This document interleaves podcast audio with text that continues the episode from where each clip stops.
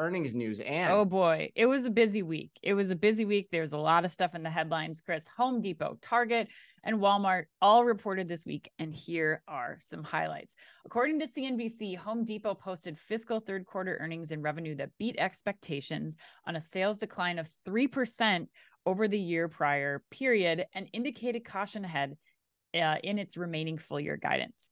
Target. Similarly beat fiscal third quarter earnings and revenue expectations, but said that it's seeing weaker discretionary spending and more deal hungry shoppers with no meaningful changes expected for the holiday quarter and comp sales in a range of, of around a mid single digit decline. Finally, Walmart changing the game a little bit, beat sales and profit expectations with sales up over 5% year over year, but also sounded the caution alarm on its holiday outlook as well. Uh, Chris, we're going to go to you first here. Chris K, um, how do you think the retail boardrooms are looking at, like, what are they looking at amid this coming holiday season in light of these reports? What should we expect um, coming out of there? Yeah, so I think it's a really nice juxtaposition there, especially okay. with the three you just went through. So you see Target and Home Depot down year over year. Target skewing towards that. Their offering skewing towards that discretionary spend. Home Depot calls out big projects being down. Mm-hmm. Walmart is up on the strength of grocery, um, you know, your everyday goods. Yep. Uh, so I think that's more of a tale of what consumer spending is going to look like going forward. Uh, you know, I think mm. what what some of my clients are talking about and thinking through is uh, do we have to start revisiting you know our aop plans for next year as we look at what we had built in for price increases coming? Uh, you know as you see weakness in the segment perhaps a lot of those prices they have been planning will actually go back the other way and we'll start to see some okay. clawbacks. So i think a lot of folks are revisiting that. Uh, the second thing i think people are talking about is you know maybe bracing for a weaker holiday season. Right. Uh, year over year i think you see um, you know, the other one that, that was interesting to me was uh, Walmart announcing that they're not going to be doing seasonal hiring this year. And I think there were some mm. connotations mm. of that in their earnings results, but basically bracing for, you know, maybe a softer holiday season.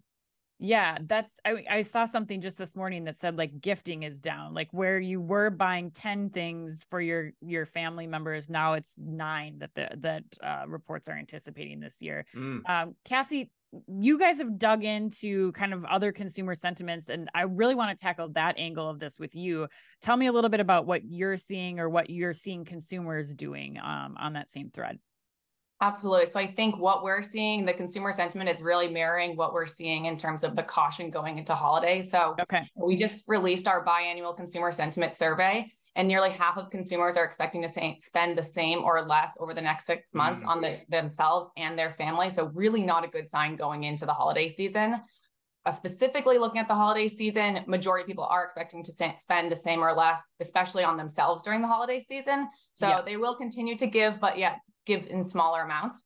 And so they're really focusing just their spend on their basic needs and less on gifts and indulgences. So they're prioritizing savings. And so it might be a tough, tough holiday season um, we actually saw that five in 10 consumers are actively preparing for a recession. So mm-hmm. the, in, the continuous price increases are really being felt by consumers. And they just think that products and services are becoming too expensive and it's a really barrier for them to spend. So as we, you know, they expect prices to continue to rise. And I think the, you know, retailers are really going to feel that over the next few months.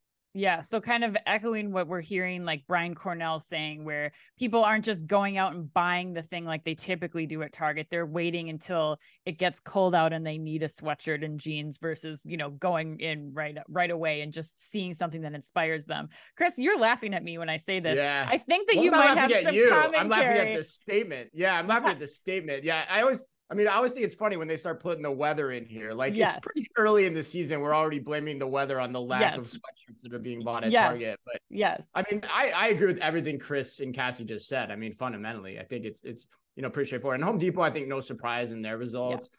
Walmart too, you know, they're still doing fairly well, but the caution, the caution was a little bit of a surprise to me. I actually didn't expect that this morning when we went on this podcast. I thought they'd be like gangbusters, really excited about, you know, how Walmart.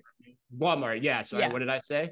No, no, you did. I was just clarifying between Walmart and Home Depot, just yeah, for Wal- my own yeah, sense. Yeah. Yeah, for you. Yeah, Walmart. So I thought they I, I didn't expect them to be as cautionary or for lack of a better word, pessimistic about the holiday. So that's an interesting wrinkle. But yeah, Target, Target seems all over the place to me right now. Oh and I mean, you got that comment that you just talked about. Cornell's on CNBC last night talking about how like customers are coming up to him and thanking him for putting products behind glass, which I cannot the, get subscribe. That is the biggest BS statement in the human history of the world. Like it may be true, like one crazy person came up to him and told him that, but it's not the truth, right?